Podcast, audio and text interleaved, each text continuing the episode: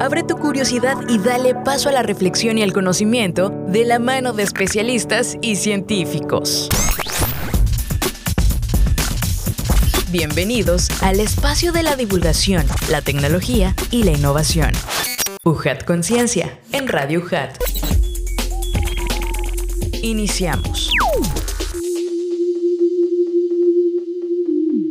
Hola amigos, ¿cómo están? Bienvenidos sean una vez más a este su programa UJAT Conciencia transmitido por Radio UJAT 96.1 de FM y también en plataformas digitales de ciencia y tecnología UJAT. Como saben, tenemos también Conecta Ciencia, así que los esperamos los martes en el estreno en nuestro canal a las 8 de la noche, tiempo de la Ciudad de México, y también por el 35.1 de TV UJAT. Ahí pueden seguirnos y si no en las repeticiones que estaremos seguros les va a encantar. Y bueno, en esa ocasión contamos con profesores investigadores que siempre están haciendo cosas muy, muy importantes por la salud de los seres humanos, pero también de los animales. Y es el caso del doctor que ya es de casa, amigazo, el doctor Oswaldo Torres Chablé, quien es profesor investigador de la División Académica de Ciencias Agropecuarias. Doctor, pues bienvenido, ¿cómo estás? Muy bien, Adrián, gracias. Pues aquí regresando a este programa en donde nos das un súper espacio para poder divulgar lo que hacemos, ¿no? El día a día, el trabajo científico. Eh, muy contento de poder regresar y llegar pues a mucha más audiencia de lo que podemos llegar quizás con nuestros proyectos y nuestras publicaciones. Llegar a, personas, eh, a las familias, a las personas que tienen mascotas. Muy agradecido de estar de nuevo con ustedes. Muchísimas gracias a ti, doctor, porque estamos también muy contentos de todo lo que desarrollan en el laboratorio de la DACA y otros lugares. Y bueno, antes de que sigamos conociendo y platicando más con el investigador invitado de esa ocasión, les platico un poco de su trayectoria, quien es licenciado en Medicina Veterinaria y Zootecnia de la División Académica de Ciencias Agropecuarias por nuestra Universidad Juárez Autónoma de Tabasco. También es maestro en Ciencias en Producción y Salud Animal de esta misma división de nuestra universidad. Doctorado, cuenta con el doctorado en Ciencias de la Salud, esto por la Facultad de Medicina y Cirugía en la Universidad Autónoma de Yucatán. Es profesor investigador de la DACA UJAT desde el 2007 hasta estos momentos. Forma parte del Sistema Nacional de Investigadores nivel 1 y también eh, tiene el perfil deseable PRODEP, es miembro de la Sociedad Mexicana de Epidemiología Veterinaria, líder del cuerpo académico en consolidación, salud animal de, en el trópico húmedo. Así es, ¿verdad? Y también ha participado como responsable de tres proyectos con financiamiento externo, eh, ya sea también proyectos del CONACID como colaborador y muchísimas cosas más que ahorita vamos a ir conociendo durante la charla. Y es que vamos a platicar sobre los mosquitos y el gusano del corazón del perro del proyecto Identificación de Mosquitos Vectores de Gusano del Corazón de Perro en Paraíso Tabasco. Y pues, pues vamos a iniciar, ¿no? Pues es un gran proyecto, el, pues este que escuchamos aquí, el gusano del corazón del perro. Pues, ¿qué es el gusano del corazón del perro? Vamos a empezar por ahí. Claro, Adrián. Eh, el gusano del corazón del perro, pues es un parásito. Vamos a hablar en términos coloquiales, es como una lombriz que se va a alojar en el corazón del perro. Eh, es transmitido por mosquitos, eh, aunque tiene una distribución mundial, de acuerdo a la literatura científica, en nuestro estado sabíamos muy poquito. No teníamos conocimiento de qué estaba pasando con estas infecciones, sobre su epidemiología, sobre los factores de riesgo, sobre las posibles infecciones a las personas. Entonces, esto se desconocía, es eso que nos da pie para realizar este tipo de investigaciones, Adrián. Eh, Paraíso, precisamente eh, por el centro, toda la zona costera, o a qué se debe que esté más eh, presentado, que se presente más este tipo de casos, ¿no? Bien, Adrián. de estudios anteriores, como bien mencionaste, ya tuvimos un estudio un poco más grande que nos dio eh, pues todo un bosquejo general de cómo está todo el estado y las prevalencias están más hacia la costa del Golfo de México. Hablamos de Cárdenas, Paraíso, incluso Centla, todos esos, y hasta Jonota, hasta Jonota. Entonces, sobre todo en Paraíso alcanzamos localidades de hasta 50% de prevalencia, que eso es algo altísimo. Eh, nosotros para ir buscando perros positivos, una casa tiene, la otra no, la otra sí, o sea, es encuentras rápido. Eh, entonces, ¿qué conlleva que haya una alta prevalencia? los, las especies de mosquitos que ahí viven, que tienen que ver a lo mejor con las zonas de manglares y con las condiciones que la costa tiene. Entonces, hasta ahorita eh, sabíamos anteriormente de una especie que es Culex quinquefaciatus. ¿Cómo? ¿Cómo? Perdón. Mejor conocido como. Es el mosquito café. Ah, Un mosquito café es, es, este, tiene una distribución mundial. Su nombre científico es Culex quinquefaciatus, conocido como el mosquito café. Y sabíamos que ese mosquito, que esa especie nos estaba eh, transmitiendo. Pero con estos nuevos estudios ya nos damos cuenta que tenemos al menos otras dos especies más involucradas lamentablemente está ocurriendo en nuestro estado, supongo que también en otras regiones, pero de eso vamos a platicar en un momento. Antes de continuar amigos, vamos a ver y escuchar esta cápsula de introducción, pero no se vayan, eso es UJAT Conciencia. Los mosquitos y el gusano del corazón del perro.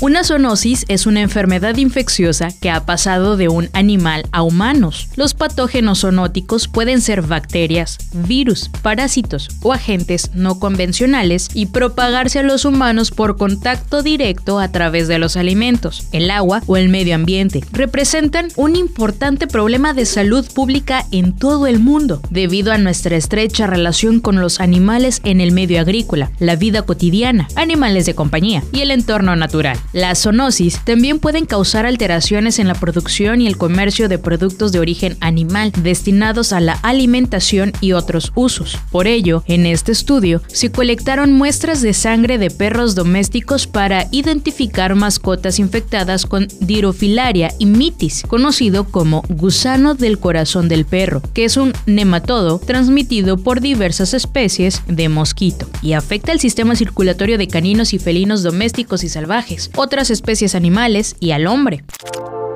En comunidades de Tabasco, cercanas a la costa del Golfo de México, se tiene prevalencias de hasta 50%, principalmente en los municipios de Comalcalco, Paraíso y Centla. Anteriormente, el mosquito Culex quinquefaciatus había sido reportado como vector de de imitis en el estado. Los resultados de este estudio demostraron que Ocleratatus rincus, Culex quinquefaciatus y Culex interrogator resultaron positivos a infecciones de y mitis en tórax, AC taenioricus y C. quinquefaciatus. De acuerdo con otros estudios, son vectores conocidos del parásito, por lo cual se confirma que en Tabasco estas especies contribuyen a diseminar las infecciones en hospedadores mamíferos de la zona estudiada. Culex interrogator no ha sido considerado previamente un vector, por lo que localizar la presencia de larvas infectantes en cabeza o glándulas salivales es crucial para poder elucidar el papel de esta especie de mosquito en la transmisión del nematodo, pues la proporción mínima de infección estimada fue de 8 mosquitos por cada mil hembras.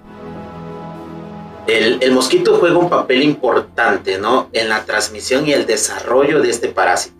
Eh, los mosquitos hay una gran cantidad de especies alrededor del mundo. Solo algunos son considerados vectores de este parásito. ¿ok? Entonces, eh, continuando con lo que mencionaba anteriormente, eh, había una especie, el mosquito café, que nosotros conocíamos que nos estaba causando el problema, que nos estaba diseminando al parásito entre los perros y en menor medida los gatos. Pero ya nosotros con este nuevo estudio localizamos dos especies más, Culex interrogator y eh, Culex eh, Oclerotatus teñorrincus. El Oclerotatus teñorrincus es un mosquito negro con manchitas blancas muy parecido a la Aedes aegypti que transmite dengue, chikungunya y eso es, es un mosquito más conocido. Estas dos especies viven en la zona eh, de los manglares, se adaptan también a la zona de la costa, proliferan bastante y entonces tienen otras capacidades, como por ejemplo pueden alimentarse de diversas especies animales. Les gustan los perros, pero ojo, también les gustan los humanos. Y entonces pueden infectar a las personas y en las personas puede ocasionar daño pulmonar. Entonces, ya no es nada más salvaguardar la salud de la mascota, sino también la salud pública. Se han demostrado casos en, esta zona de paraíso que también han tenido implicaciones en los seres humanos. Eh, hace como tres años publicamos un artículo eh, en una revista científica en el cual platicábamos de eso. Nosotros, el estudio consta eh, evaluación de personas, eh, tomamos muestras de sangre de las personas y evaluamos si tenían anticuerpos en contra del, parásito, ¿no? Y efectivamente estas personas están reconociendo proteínas específicas del parásito, lo cual indica que se están infectando. En algún momento de su vida se infectaron. Aquí cabe aclarar dos cosas. Una cosa es que te infectes, otra cosa es que te enfermes. Infectarse es que el, bichito logra entrar a tu cuerpo. Sistema, ¿no? A, lo mejor logra causarte algún daño o a lo mejor no. Si logra causarte daños y hace una sintomatología, etcétera, bueno, lo consideramos una enfermedad. Pero si nada más entra y no evoluciona nada, nada más te infectaste, ¿no? Hasta ahorita solo sabemos que se están infectando. La literatura nos dice que las personas pueden alojar el bicho en los pulmones y les ocasiona nódulos pulmonares. Eh, tienen manifestaciones clínicas como tos o obstrucciones eh, pulmonares o bronquiales. Eso es lo que más manifiestan las personas. Tristemente, eso también sucede. ¿Cuánto tiempo puede pasar de que un ser humano que se ha infectado pueda presentar este tipo de problemas? Eh, son problemas un poquito crónicos. Yo considero ah. que de un año y medio a dos, después de que se infectó, pudiera empezar a tener esta sintomatología. Eh, regresando también a conocer un poco más del proyecto, eh, pues cómo fue el origen, ¿no? Nos decías de que estábamos pues eh, conociendo sobre esta zoonosis, los mosquitos, pues cómo surge el interés por desarrollar esta línea. Wow, qué, pregunta, Adrián. cuando inicio a trabajar, cuando inicio como investigador, como profesor en la UJAT, vas a congresos, vas a, a simposiums, y cuando sales del estado, lo primero que te dicen, wow, como parasitólogo vives en Tabasco, vives en el lugar de los parásitos, en el Edén de los parásitos, ¿no? Pero no hacíamos nada, ¿no? Estábamos iniciando y es hasta un poquito vergonzoso porque te preguntan y realmente tienes datos de otros lugares, pero no tienes datos del lugar donde tú estás trabajando, donde tú resides, donde tú vives. Entonces decidimos empezar a trabajar con todos estos, estos eh, parasitosis tropicales, estas zoonosis tropicales. Y así iniciamos. Empezamos a trabajar con gusano del corazón del perro, que sabíamos que teníamos abundante en las clínicas eh, particulares, en la atención clínica particular. Nos dábamos cuenta que teníamos, pero tenemos un, un problema, ¿no? No sabemos absolutamente nada de su epidemiología o no sabíamos en ese entonces nada de su epidemiología, nada de sus factores de riesgo, qué especies tenemos, qué mosquitos lo transmiten. Entonces nos dimos a la tarea de averiguar todo eso para ya no seguir en, la misma sintonía, ¿no? De, en el limbo, al fin de cuentas. Claro. ¿Por qué no había registros? ¿Qué sucedería? ¿Qué crees que haya sucedido? Pues yo creo que todos los investigadores tenemos un área, ¿no? Y esta área simplemente no había sido explotada. No, estaba ahí, eh, estaba como un súper potencial y nadie se había fijado en eso. Y pues creo que yo vine y, me di cuenta de eso y empecé a trabajar con esto de los parásitos tropicales, eh, sobre todo en mascotas. Y el gusano del corazón del perro ha sido uno de ellos que pues nos ha dado muchísima información al respecto y precisamente, eh, repito, agradeciendo ese tipo de programas porque en los estudios científicos llegamos a cierta población, a cierta comunidad, la comunidad científica, los estudiantes tal vez de veterinaria, pero no llegamos al público en general. Y estos programas nos permiten llegar a un poco más de público en general a las familias. Por supuesto, aprovechando ahí el, golazo, también hay que decir que puedan seguir Ciencia y Tecnología UHAT, pues para que puedan encontrar ese tipo de temas. También hicimos un Conecta Ciencia con ustedes, ¿no? en el 2022, muy bonito. Conociendo también pues el impacto de nuestro pues realmente nuestras acciones ante los, los animales, las mascotas, ¿no? Eh, ¿Cómo realizaron ese estudio? ¿Cómo recolectaron las muestras? Platíquenos. Ok. Sí, bueno, eh, inicialmente eh, considerando que la zona de paraíso es una zona con alta prevalencia de esta parasitosis en perros, eh, ubicamos 10 casas con perros positivos, lo cual fue bastante sencillo. Te digo, vamos, una casa no tiene, la siguiente sí tiene, la siguiente no tiene. O sea, fue casi una calle y encontramos lo que queríamos. 10 perros infectados. Eso es principalmente cómo diagnosticamos, le tomamos una muestercita de sangre, observamos inicialmente al microscopio y se ve un montón de larvitas corriendo, caminando, jugando con los glóbulos rojos de los perros, ¿no? Eh, sin embargo, aquí tenemos dos especies diferentes. Uno que transmite la pulga, que realmente eh, el tratamiento es muy sencillo, se desparasita y ahí muere. Pero el gusano del corazón del perro no es así, lleva tratamientos diferentes, complejos y caros. Entonces, eh, ubicamos el, bicho inicialmente y después realizamos PCR, ¿no? Está de moda la PCR, ya con lo del COVID. Todo el mundo habla de PCR, reacción en cadena de la polimerasa. Es prácticamente el ADN. Buscamos el ADN del parásito y ubicamos 10 perros positivos a dirofilarimitis de esa manera.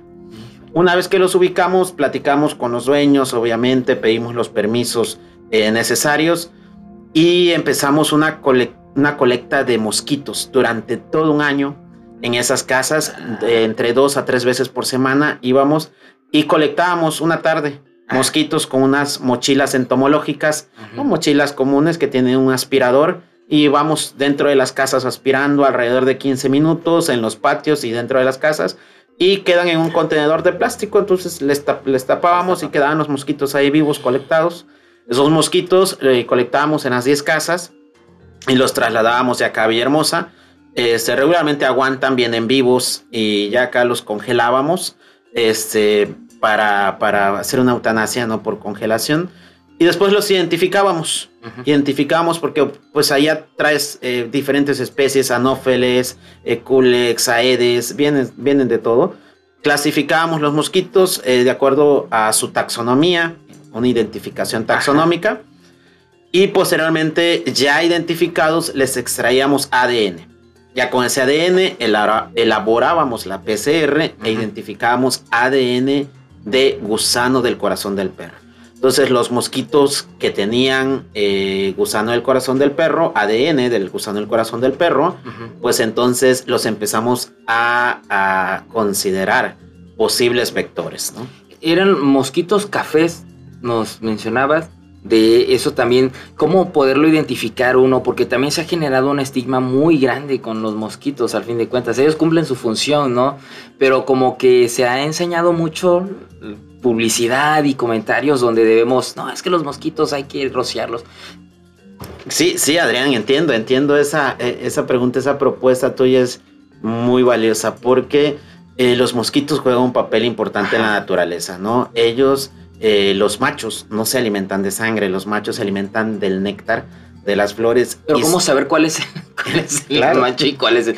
Porque al fin están en casa, ¿no? Y se meten y hacen... Es, un poco difícil, ¿no? Sí es un poco difícil la identificación. En cierto caso, los mosquitos machos no se van a alimentar. Para empezar, no se van a alimentar de las personas. Ellos se alimentan del néctar y algo que los caracteriza mucho es que tienen unas antenitas eh, que son, tienen muchas plumas. Son muy plumosos, ¿ok? Y regularmente ellos no se te acercan. Ellos andan por otro lado porque no les interesa. Los que se interesan en la sangre son las hembras, ¿ok? Y sí es bastante complejo identificarlas. Yo considero que más que eh, las personas comunes se dediquen a identificarlo, hay maneras de cómo obviamente nosotros eh, evitar que se, que se alimenten de nosotros, ¿no? El uso de repelentes, el uso de este, cortinas, ¿cómo se llaman? Los mosquiteros, este, cerrar las puertas. Eh, a mí el uso de insecticida, la verdad que casi no me, no me gusta, ¿no? Por, porque pues afectas a otros animales, afecta a la capa de ozono, te afectas a ti mismo. Entonces, este, yo sí considero mejor el uso de, de, protección de tu casa, ¿no? Y en el caso de los perros, pues hay métodos, eh, en caso, este, collares, pastillas, que ayudan a que, aunque se infecte, no, no, prospere, no, prospere. la infección de gusano del corazón. Porque sí, hasta en el laboratorio identificar mosquitos es muy, pero muy difícil.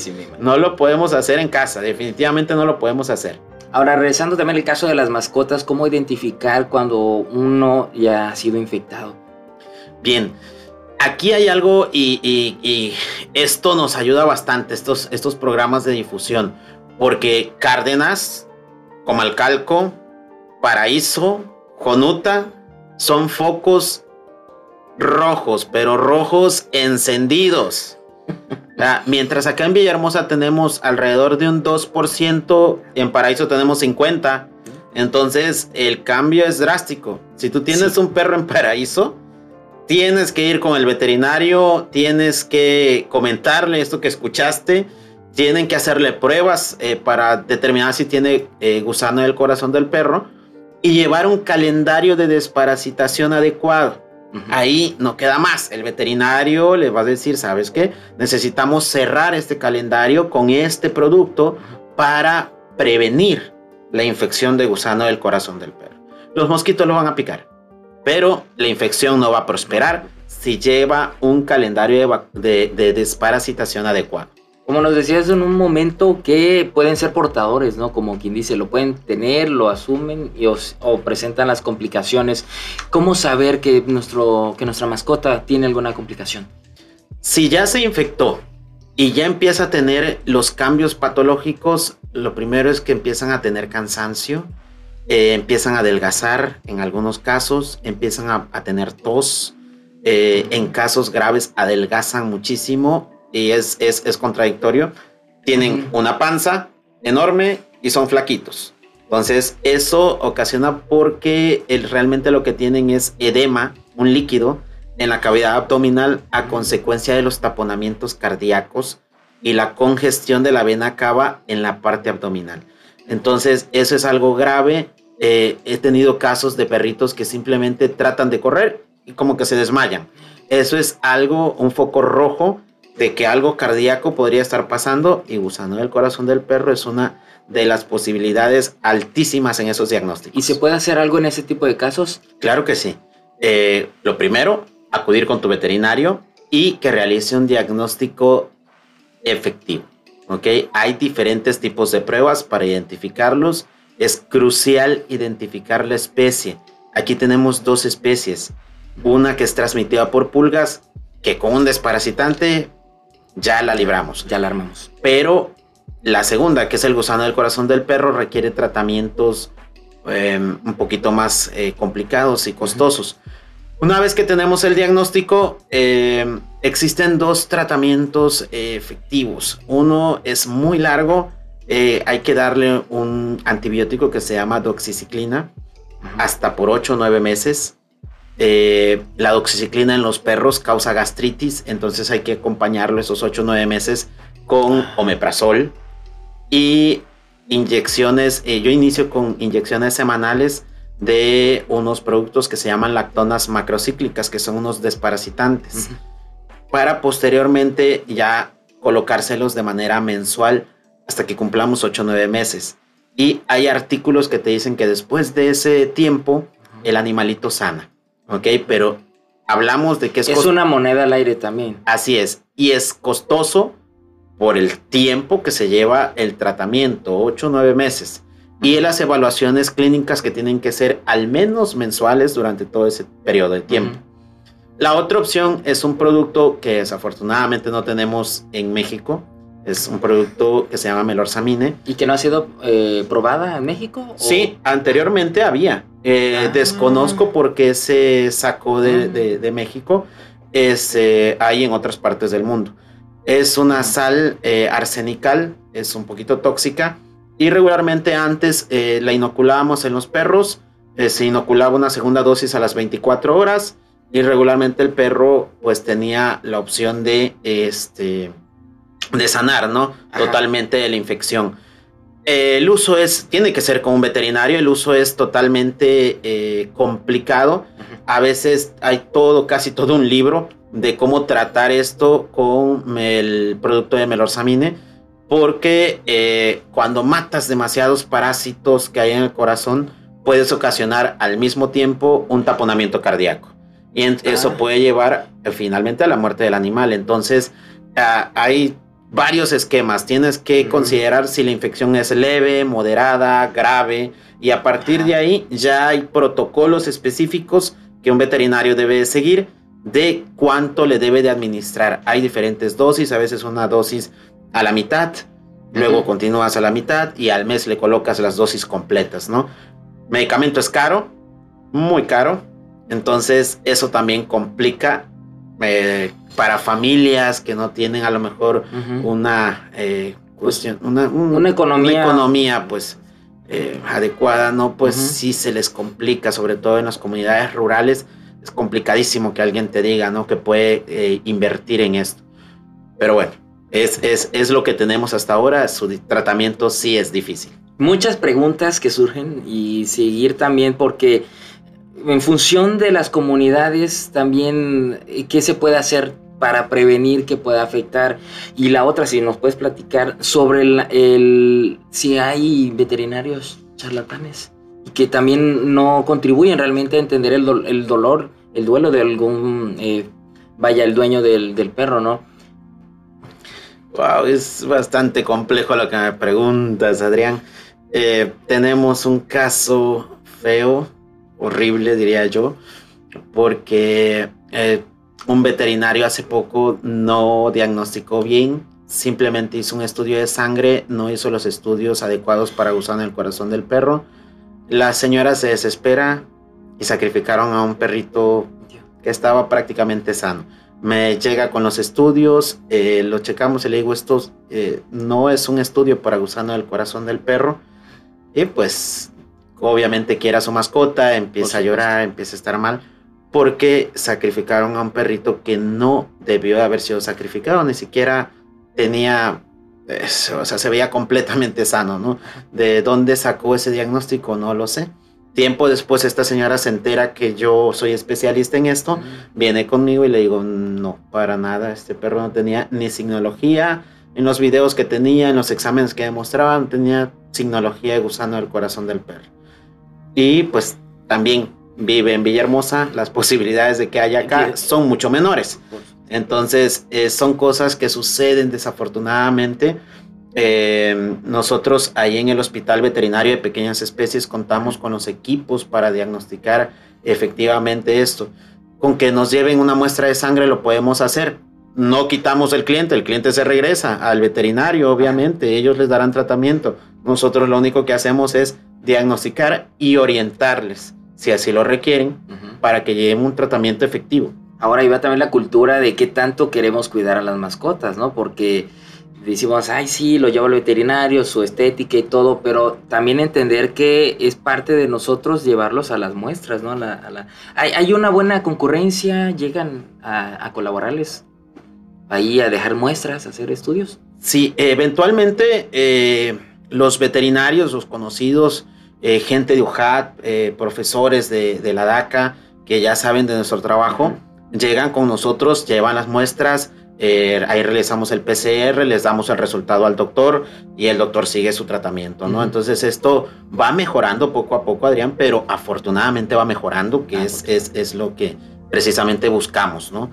Y también, como tú dices, una parte cultural también que va cambiando en las personas. A mí me ha tocado eh, un, caso eh, complejo, vamos a hablar un poquito de otra cosa, cáncer.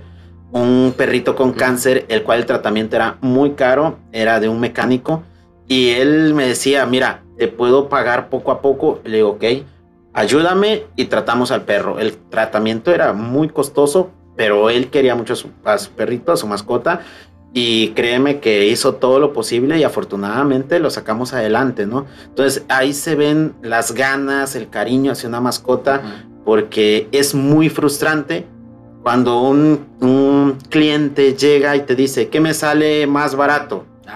Eh, ¿Realizar la eutanasia o darle tratamiento? Entonces, obviamente, tú te das cuenta del valor que tiene la mascota para ellos, ¿no? Sí, claro. Eh, si es un miembro de tu familia, no, no deberías hacer eso. Exactamente. ¿Qué otras cosas has podido ver, mi estimado doctor, en el laboratorio, en estos años que llevas trabajando también con, los perritos, con las mascotas? Wow, de todo, ¿no? Hay muchísimas cosas que vemos en los perros, en los gatos. Eh, ahora, eh, aprovechando, ¿no? Que tenemos este espacio, la incidencia de cáncer en las mascotas, altísima, Adrián, altísima. Vemos liposarcomas, adenocarcinomas, eh, vemos cáncer de piel, vemos cáncer testicular, vemos cáncer de estómago, cáncer ocular, muchísimo cáncer.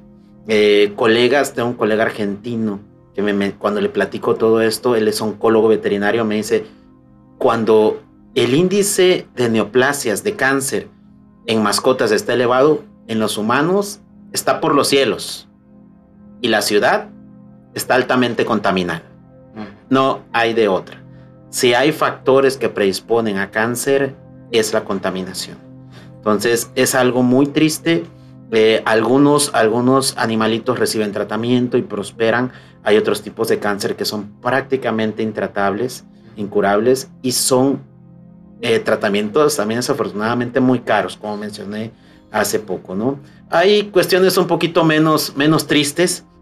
Eh, hay casos padrísimos, ¿no? Casos que vienen a veces al hospital veterinario, ha venido gente de Campeche, de Palenque, que a lo mejor nos escucha o que... Saludos, saludos. O, que, o que de alguna manera se entera de Tuxtla, de Yajalón, Chiapas, y entonces traen a sus mascotas para tratarlos. Hace poquito tratamos una bulldog francés que venía de Palenque, eh, era padrísimo, mí me, me encantan esos casos porque el dueño se entrega a su, a su, a su mascota, me dice, híjole, salgo a las 8 de la noche de mi trabajo, si tú me esperas a las 10 de la noche, estoy por allá por Villahermosa, este, y viene desde Palenque y le damos tratamiento y se regresan, híjole, son unas personas altamente comprometidas con su mascota y eso, créeme que, eh, pues, no sé, te da una satisfacción muchísimo más extra, ¿no? De lo económico, esta es una satisfacción que no cambio por nada. En Cárdenas, en Comalcalco, en, Paraíso, ¿cómo es realmente el cuidado, la tenencia de estas mascotas, de los perritos? Pues, por ejemplo, pues igual Palenque supongo que deben tener un poquito de, incidencia, ¿no? Porque hay pues mosquitos y todo lo demás. Pero acá en esta zona, ¿cómo es? Sí, mira, eh, generalmente la gente contribuye. En Paraíso nos llevamos un, buen este, sabor de boca porque la gente es muy accesible.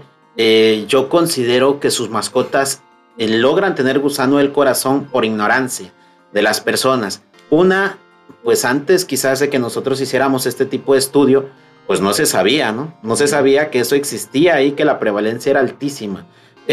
ahora que se sabe, pues yo considero que las personas están tomando un poquito más de conciencia.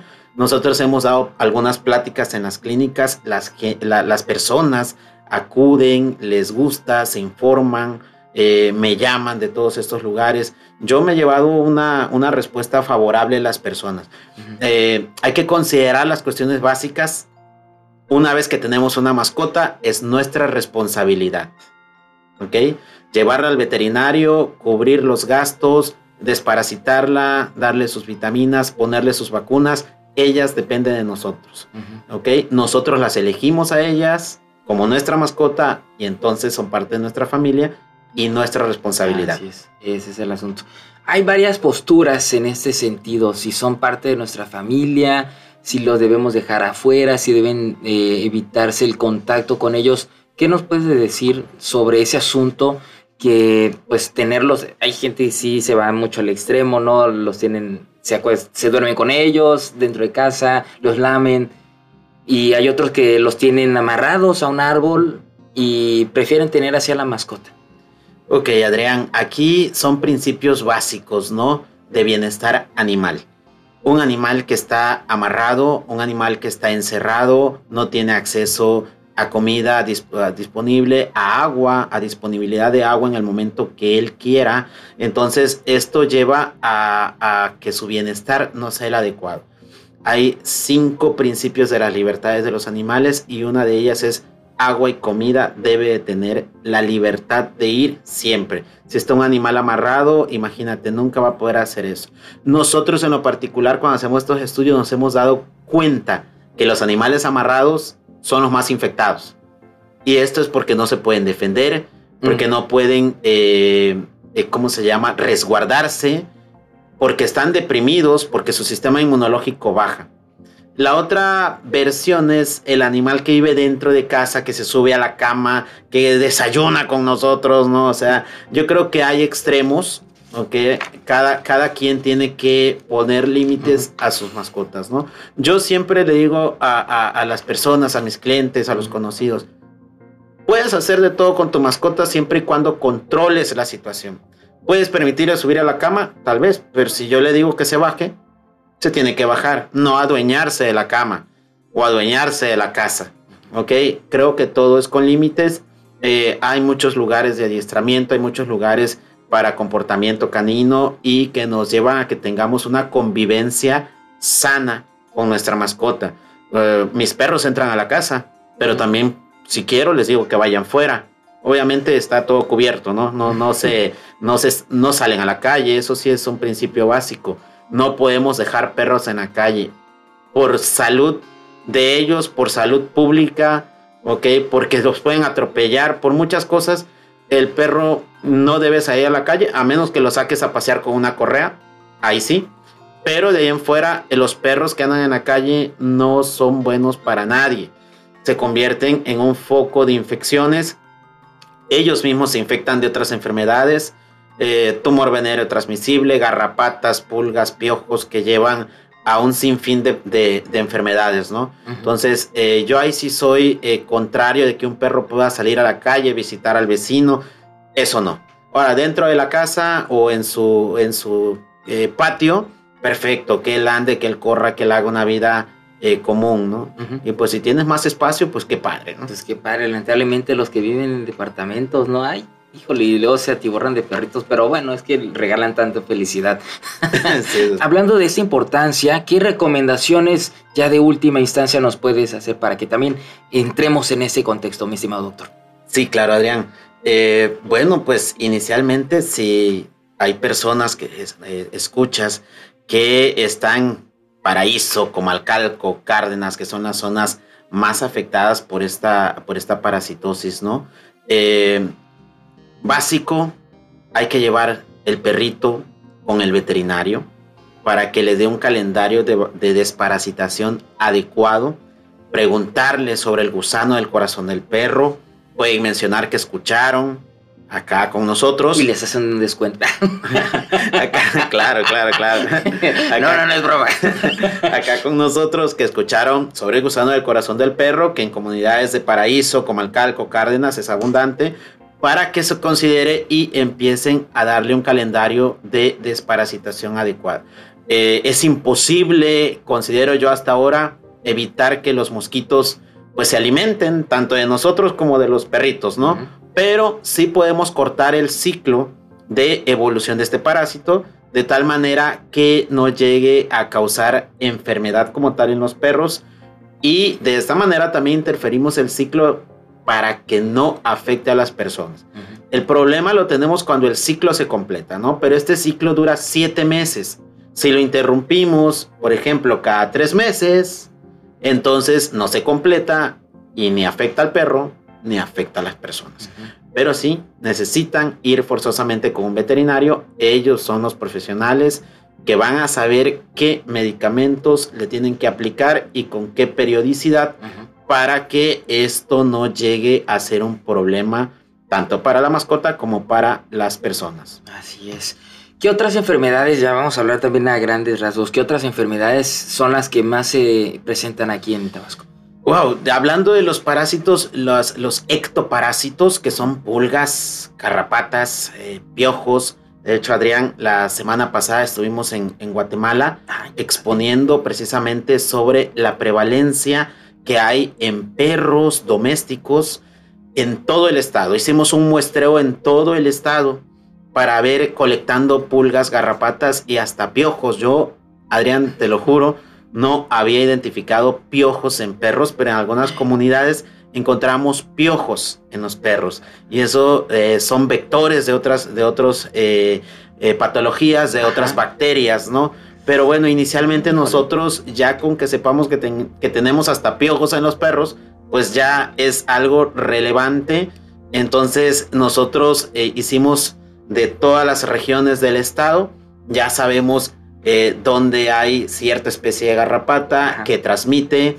Eh, por ejemplo, aquí en, perros del estado del municipio de Centro, encontramos la típica Ripicephalus sanguíneos, que es la garrapata café del perro que transmite problemas como erliquiosis y anaplasmosis en perros y en perros, bueno, en perros, en este caso solamente es en perros. Pero, por ejemplo, en comunidades de Comalcalco encontramos una que se llama Ambleoma maculatum. Esa garrapata, que esa se puede alimentar de venados, de vacas y necesita de dos o tres hospedadores, eh, no solamente el perro. Entonces, me llamó la atención porque son unas garrapatas enormes, parecen unas uvas que traían los perros colgando de las orejas, pero se veían eh, grotescas, cosas que acá en Villahermosa no he visto. Entonces, en esa localidad las, encontramos, las identificamos y nos dimos cuenta que son vectores de una especie de riqueza que puede afectar al ser humano. La riqueza es una bacteria gram negativa que puede afectar la salud de las personas. En los perros no causa nada, pero ellos la acarrean a la casa y de la casa se puede alimentar de nuestro niño, de nosotros mismos y transmitirle enfermedades como eh, en este caso es Rickettsia parkeri, que eh, pues si desconocemos la presencia de este patógeno, puede ser muy difícil eh, en el ser humano llegar a un diagnóstico y puede llegar a ser incluso mortal. Claro. Por ahí tenemos algunas preguntas del público y algo también interesante y creo que hace falta hacer más mención de esto es sobre los gatos que están en el Tomás Garrido. Esa es una. Y también los perros callejeros, cómo, pues, cómo se puede cuidar, ¿no? Pues al fin de cuentas, pues son como de todos, pero de nadie a la vez. ¿Qué se puede hacer en estos dos casos? Adrián, se está trabajando. Yo trabajo de la mano con personal de la Secretaría de Salud. Todos estos proyectos regularmente eh, pues buscamos todos los permisos y también toda la ayuda eh, necesaria, ¿no? Eh, siempre estamos en contacto con la Secretaría de Salud, especialmente con el Departamento de Zoonosis y Rabia. Y ellos tienen campañas de, de vacunación, también tienen campañas de esterilización canina y felina. el problema radica en la cultura, ¿no? Eh, tengo un perrito, ya no lo soporto, lo echo a la calle. Tengo un gato, ya no lo soporto, se va a la calle, ¿no? Entonces, así se han ido dejando animales posiblemente en el Tomás Garrido, como tú dices. El problema en el Tomás Garrido es que los gatos se empiezan a tornar como salvajes. Ellos empiezan a cazar fauna. Se hay escritos de los profesores de biología eh, en donde se alimentan de la fauna de los, de los, de los nidos eh, se alimentan de los, de los huevos, se alimentan de los polluelos. De lo que pueden, pues Y entonces, claro, pero son excelentes cazadores, ah, a diferencia de un perro. Entonces ellos empiezan a modificar la, fauna que ahí tenía un nicho ecológico, ¿no? Entonces empiezan a afectarlos ya. Eh, eso es una. Eh, cosas positivas, precisamente a raíz de esta plática, en 2014 habían alrededor de 9000 perros en la ciudad de Paraíso, bueno, en el municipio de Paraíso. Eh, perdón, 13000, 13000 perros y ahora que pedí los datos están en 9000. Eso quiere decir que las campañas de esterilización han venido dando frutos. Quizás ah, no al sí, sí, sí, sí, es cierto, o a lo mejor por decencia, descenso. No todos los días, todos los días, perdón, todos los años se hacen censos poblacionales de perros y gatos. Todos los años se lleva a cabo eso en la Secretaría de Salud y hemos visto esa tendencia que va a la baja. Entonces, eh, era algo que pues debería ser lógico, ¿no? Tienen años con campañas de esterilización canina y felina, entonces esto debería de rendir frutos. Sí, sí, sí. Entonces parece que, que lo está dando, ¿no? En el caso de nosotros en el hospital veterinario, también apoyamos a personal de la Secretaría de Salud y a gente, eh, vamos a decir, común que puede llevar sus mascotas y que quiere esterilización. También lo realizamos en el hospital veterinario. Ah, súper bien.